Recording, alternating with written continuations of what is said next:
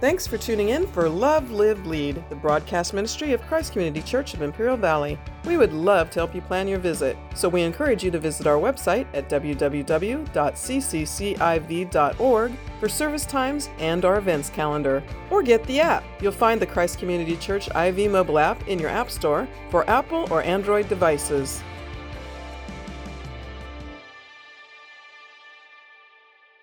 So try to put yourself in his shoes, if you would, for a second.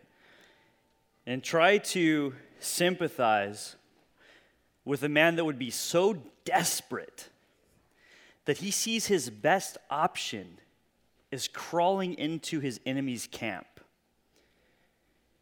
See, the man that he'd been fighting for and fighting under, King Saul, the one that he had risked his life for when he went up against Goliath of Gath, this same King Saul now despises him so much so in his heart that he's twice taken up spear from where he sat and heaved it in David's direction, trying to pin him against the wall, all because of envy, all because there was this competitive spirit within Saul. And at the moment he heard that song being sung, Saul has slain his thousands, but David has slain his tens of thousands. In that moment, Saul's heart became bitter. Saul's heart became hardened, and he knew that God had removed his favor from Saul and placed his favor upon David. And so David now is forced to flee from this man whom he loves, this man that he's always looked up to and revered, his hero, if you will. He's forced to flee because now he's trying to take his life. And so he finds himself there in the city of Gath. Again, imagine how desperate you have to be in order to flee the one you love, you go to the enemy's camp. And he goes into the city where Goliath hails from. And the people there in the city, they recognize him. And they say, Isn't this the same David who slew Goliath? We saw him take up the sword and chop off Goliath's head and hold the head up for the battlefield to see. We were there when he heaved the rock that sank down into Goliath's forehead, and we saw Goliath fall there on that battlefield. Is this not the same David that we saw in those miraculous feats? And now here's David in this city, and he hears them as they recognize who he is. And so he begins to play the madman, he begins to play the fool. He acts like he's insane so they don't recognize who David is. He begins to foam at the mouth. And drool runs down his beard. And he's there at the city gates, scratching like a dog at the city gates, trying to get out, clawing fingernail prints in the wood of the gate. And the king of Gath looks at David and he says, Who is this? This is not David. This is just another madman. As if I needed more madmen, more insane people in my kingdom. Why did you bring this guy to me? And so David escapes from the city of Gath to continue fleeing from Saul. But it's in the midst of this narrative that David writes this psalm that Peter is going to quote this morning. If you have your Bibles, turn to Psalm chapter 34. Psalm chapter 34. It's right in the midst of his fleeing from Saul that David somehow finds the time to sit down and to pour out his heart onto paper. And this is what God has birthed in his heart. This is what he's feeling. This is what he's sensing. This is what he's desiring to share with even us today in the midst of that persecution. He has no place to call home. He's not welcomed amongst the Jews. He's not welcome amongst the Philistines. He has no place to call his home. Forced to flee and to live in caves, hiding for fear of his life. And yet he writes this look, pick it up in verse 8 with me. If Psalm 34, he says, Oh, taste and see that the Lord is good. Even in the midst of that, David writes, Taste and see the goodness of God. In the midst of your trial, in the midst of your persecution, in the midst of your heartache, stop just stop whatever it is you're doing. Come away with the Lord and taste and see his goodness. Blessed is the man who trusts in him. Verse 9, Oh, fear the Lord, you his saints. There is no want in those who fear him. The young lions, they lack and suffer hunger, but those who seek the Lord shall not lack any good thing. Come, you children, listen to me. I will teach you the fear of the Lord. Who is the man who desires life? And who is the man who loves many days that he may see good? It is he who keeps his tongue from evil and his lips from speaking deceit. Depart from evil and do good. Seek peace and pursue it. The eyes of the Lord are on the righteous, and his ears are open to their cry. The face of the Lord is against those who do evil, to cut off the remembrance of them from the earth. The righteous, they cry out, and the Lord hears, and he delivers them out of all of their troubles. The Lord is near to those who have a broken heart, and he saves such as have a contrite spirit. So, in the midst of that persecution, this is what David pens in the Psalms. And this is the psalm that now we're going to see in 1 Peter chapter 3 that Peter is going to quote. Again, in context, we have to understand that Peter is writing this letter, this epistle, to believers who are either in the moment right now, currently, as he writes, suffering intense persecution, or who are about to suffer intense persecution. Many of them are going to lose their lives in Roman colosseums as wild beasts would tear them limb from limb. Others will be forced to flee their homes and seek of refuge, just like David as he sought refuge in the caves of En Gedi, trying to flee from Saul. Many of these will leave their family behind. Families will be ripped in two because of the truth of the gospel. As people start living their faith out, persecution is going to come. And Peter's writing now to these believers who will suffer this persecution. And he says, I want you to remember what David wrote when he was suffering persecution. And today, what we're doing is we're reading Peter as he references back to David. In essence, we're getting a glimpse into Peter's life, into Peter's heart, and we're seeing maybe that week Peter had been reading in the Psalms. Maybe God had been revealing truth to him in the Psalms, and he sees this truth. He sees how David, even in the midst of this persecution, he's saying, Taste and see that God is good. God is watching you, he's, his eyes are upon you. If you want to keep from harm, just keep your tongue pure, keep your life pure, stay in unity and in harmony. And he says, This is truth. These people that I'm writing to need to hear this. And so he quotes this text, this passage. We are seeing where Peter was reading, we're catching a glimpse of his devotional life. Isn't that amazing? And so today, we have the same privilege, the same opportunity that Peter had back 2,000 years ago, where we can come apart, we can come away from the chaos, the trouble, the persecution, the trials of our life. We can stop and say, God, I want to hear from you. I want to taste and see that you are good because you have a word for me, and I want to share that word with others. That's what we have here before us. So, as we're catching up with this context, you remember Peter's been writing to everyone. He's been saying, You need to submit to the government, as difficult as that might be. You need to submit to your boss, as difficult as that might be. Wives, you need to submit to your husbands, as difficult as that might be. That's probably the hardest of all of them, right? Ladies, submitting to the husband. The government and the boss is easy, but it's the husband that's the issue.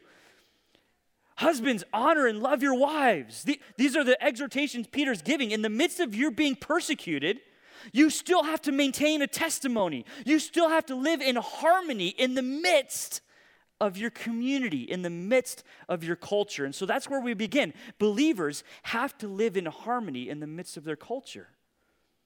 That's what it means to submit to the government. That's what it means to submit to your boss. That's what it means to submit within the, the marriage covenant. You have to submit one with the other. So believers live in harmony. Now, read this with me, verse 8 of 1 Peter chapter 3. I'll give you just a second to turn there because maybe you're not there yet. 1 Peter chapter 3, verse 8. After speaking about submission to government and after speaking about submission to your boss or your profession, Peter says this. He says, finally, now, just so you know, I, I, think Peter would have done really well as a preacher in Christ Community Church because he's saying finally in the middle of chapter three, and there's still two full chapters left to go right? Nobody says finally when you're only halfway through, but Peter did, and sometimes we do that. So he says, finally, all of you be of one mind, having compassion for one another. Love as brothers. Be tenderhearted. Be courteous, not returning evil for evil or reviling for reviling, but on the contrary, blessing, knowing that you were called to this, that you may inherit a blessing. For he who would love life and see good days, let him refrain his tongue from evil and his lips from speaking deceit. Let him turn away from evil and do good. Let him seek peace and pursue it. For the eyes of the Lord are on the righteous, and his ears are open to their prayers, but the face of the Lord is against those who do evil. So there's that quotation from Psalm 34. So, as believers, if we're going to live in harmony in the midst of our culture, right? The first thing that has to take place is there has to be unity in the midst of the body. Unity in the midst of the body. Did you see that there? He says, finally, you be of one mind. To be of one mind means to have the same goal, it means to have the same purpose, it means to actually have the same thought. Let that sink in just for a second. If we were all programmed in such a way that we would be, our hearts would be beating in unison, that our hearts would have the same burden for the lost as the next person. That our hearts would be saying, God, I want your heart. God, I want your mind. I want your thoughts. I want to think the way you think. I want to love the way that you love. He says, You be of one mind. You be in unity.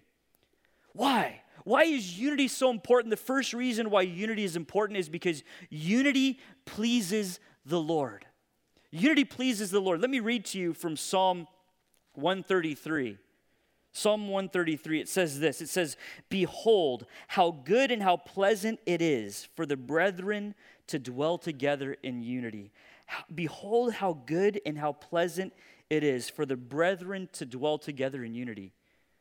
Now, this text, if we just left it there, we wouldn't be certain that this was talking about it being pleasing to the Lord, that this pleases God when we dwell together in unity, when our hearts beat with one another's hearts. But when you follow that up, notice there it says in verse 2 it's like the precious oil on the head running down the beard of Aaron, running down the edge of his garments. It's like the dew of Hermon descending upon the mountains of Zion. For there the Lord commanded the blessing, life forevermore. So picture this, if you will. David writes, How pleasant it is for the brethren to dwell together in unity. This is what it's like. It's like the oil being emptied out upon the head of Aaron, and it runs down his face and into his beard, and it satiates and it soaks up his garments, and it flows down to the edge of his garments, and it empties out onto the floor around him. It's a beautiful picture because in the scripture, the oil is a symbol of God's Holy Spirit. And so this text says it's a pleasant thing when the brethren dwell together in unity. We know that it pleases God because God rewards that by pouring out his spirit upon the church.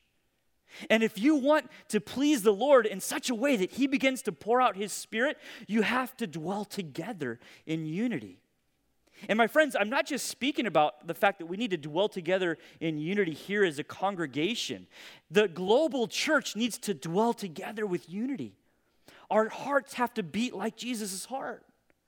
Not only that, but that's global. That's the big picture. Let's look at the small picture. Inside your home, husbands and wives, your hearts have to beat together in unity.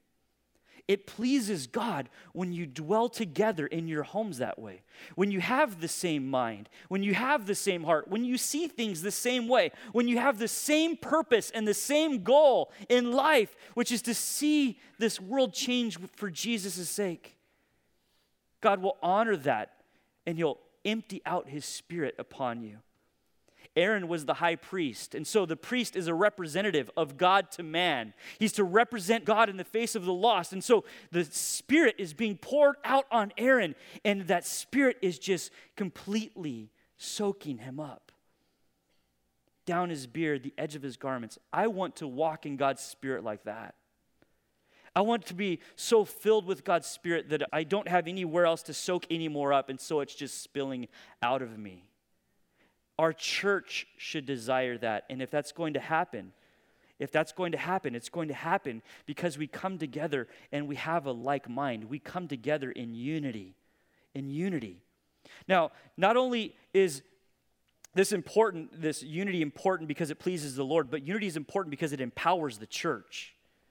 You see, there is a great there's great power in the Holy Spirit being poured out upon the church. This church has no hope in effecting any change in our community if God's Spirit is not poured out upon us. You realize that, don't you? It doesn't matter how gifted Pastor Walter might be. It doesn't matter how gifted I might be or any of the other pastors. It doesn't matter how gifted our community group leaders are. It doesn't matter how gifted our Sunday school teachers are. It doesn't matter any of that if God's Spirit is not poured out upon those people who are ministering. That's where power comes from. I have nothing to give, nothing to give unless God is filling me so that I can pour out into you. And you have nothing to give unless God is pouring out His Spirit onto you as well. This is what the scripture says. Luke 24 49. This is Jesus speaking. He says this He says, Behold, I send the promise of my Father upon you, but wait, but tarry in the city of Jerusalem until you are endued with power from on high. I'm going to send you the promise, the Holy Spirit, and you wait there. You wait until I pour out that Spirit, until you are endued. The word endued literally means to be dressed or to be clothed or to be robed in. That you would be clothed or robed in God's Spirit. Just like that oil being poured out on Aaron, that you would be, the Holy Spirit would be poured out on you. He tells those original disciples, those original apostles, he says, wait wait. Don't do anything. Do not do a thing until I've sent the Holy Spirit upon you. My friends, if you're not confident that you are walking in the Spirit, you just need to stop until you are confident that you are walking in the Spirit. You cannot risk, run the risk of living your life in the flesh because it will only lead to heartache and issues and trials and problems. You understand that, don't you? So when you come to a problem in life and you're not sure if I'm supposed to take this fork in the road or this fork in the road, just stop what you're doing and wait. Jesus said, Wait until you have been endued from power that is upon high. Just wait until I pour out that spirit. And then you'll have the wisdom that you'll need. Then you'll have the tools that you'll need to make a decision that will honor and please the Lord. Just wait. There's no problem. There's no issue in life with sometimes just taking a step back and saying, God, I am not sure what to do here. And I don't want to take a step, I don't want to make a move until I'm positive that it's your spirit that is leading me in this decision, in this choice. God will honor that. He will bless that. And God's Spirit will show up if you seek that with all your heart. And you'll have assurance and you'll have peace. So he says, wait there. Wait for this power. The word power is dunamis in the Greek. It's a dynamic force, it's, it's a miraculous, wondrous power that transcends human reason. There's no way to explain this kind of power except to say that it is God's Spirit that is doing it. To have things happen in the church here where you take a step back and you say there's no other possible explanation for that having taken place in the midst of these people other than the fact that God was there and he moved. That's what we should desire to see. Nothing that we can muster in the flesh, nothing that we can do in and of ourselves that we can say, you know what, I, am going to figure out in my own flesh and in my own ingenuity and with my own intellect how to manufacture some sort of move of God. No. I want a genuine, true, authentic move of God's Spirit. One that there's no other explanation for than that, wow, God, your favor rests upon those people. God, your favor rests upon that household. God, your favor rests upon that married couple. God, your favor is resting upon that community of believers. It's a testimony to the world, don't you see? Jesus said this in Acts chapter 1, verse 8. He says, You shall receive power when the Holy Spirit has come upon you. There's that same word power again, this dynamic force that is only explained as a movement of God. But he says, when it has come upon you, that word upon, it's epi in the Greek, and it literally means to have a marker set upon you. So that when people look at you, they see something physically different about you. That there's like a mark that is upon you because God's Spirit is upon you. That you don't look just like everyone else looks. That you don't make the same decisions everyone else makes. That you don't speak the same way everyone else speaks. That your life is marked by God's Spirit. I wonder, is our church marked by God's Spirit? Is your household marked by God's Spirit? Because I want to be marked by God's Spirit. I want people to look at me and say, man, there is something different about that person. And I can't explain it other than to say that it must be God because it can't be Him. I want God to be glorified in my life, whatever I have to bring. I want God to be glorified as I empty myself and say, God, I'm just a vessel. That has to be our heart. That has to be our desire. So, this unity, it empowers the church. So, take a look. Turn with me to the book of Acts, if you will, for a moment. And we're going to thumb through a few things because I wanted you to see what God can do. What God can do when we as believers come together in unity. How powerful of a force God's Spirit is when it rests upon the church who dwells together in unity. Beginning in verse 1 of chapter 2, remember, Jesus gave that promise wait until you're endued from power, with the power from upon high. He says, wait until the Holy Spirit has come upon you. The day of Pentecost, verse 1 of chapter 2, when the day of Pentecost had fully come, they were all with one accord and in one place. There it is. They were dwelling together with one accord in one place. They had one heartbeat, they had one mind, they had one purpose, and they were all seeking God, waiting for that promise to come, the promise of the Spirit to come. And as they did this, verse 2 suddenly there came the sound from heaven as of a mighty rushing wind, and it filled the whole house where they were sitting. And there appeared to them divided tongues as of fire, and one sat upon each of them. And they were all filled with the Holy Spirit, and they began to speak in other tongues as the Spirit gave them utterance. And there were dwelling in Jerusalem devout men from every nation under heaven. And when the sound occurred, the multitude came together, and they were confused. They couldn't understand understand what was happening because everyone heard them speak in his own language, and they were amazed and they marveled and said to one another, Look, are not all of these who speak Galileans? And how is it that we hear each in our own language in which we were born? Parthians and Medes, Elamites, and those dwelling in Mesopotamia, Judea, Cappadocia, Pontus, and Asia, Phrygia, Pamphylia Egypt and parts of Libya adjoining Cyrene, visitors from Rome, both Jews and proselytes, Cretans and Arabs, we hear them speaking in our own tongues the wonderful works of God. So they were all amazed and perplexed, saying, Whatever could this mean? Others were mocking, said, They're full of new wine, they're drunk. God's Spirit fell upon this early church when they were gathered together of one accord and of one mind. And they all began to prophesy, to preach God's word in different tongues. And people heard God's word being preached in the tongue they understood, and it all makes sense, and God was glorified. And it happened when? When they were together of one accord in one place.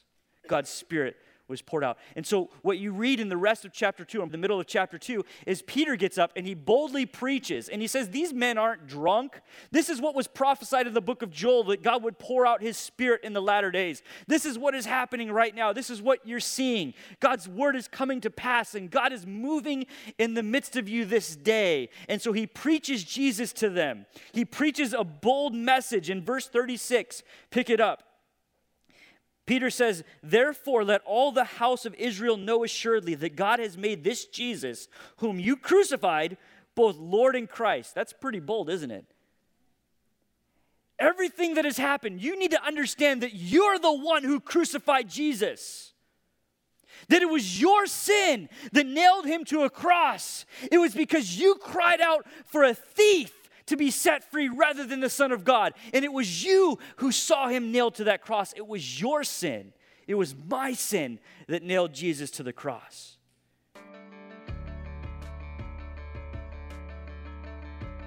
Thanks for tuning in for Love, Live, Lead, the broadcast ministry of Christ Community Church of Imperial Valley. Christ Community Church has campuses in El Centro, Calexico, and Brawley, with services in English and in Spanish. Your kids are going to love our kids' church. Plus, we have a lively youth ministry and young adults group. You're welcome to call the church office at 760 337 9400 with your questions, or leave us a message on the Christ Community Church IV mobile app, the ccciv.org website, or direct message us on social media. We are really looking forward to meeting you. So, again, the website is www.cccIV.org or call 760 337 9400 so we can plan your visit.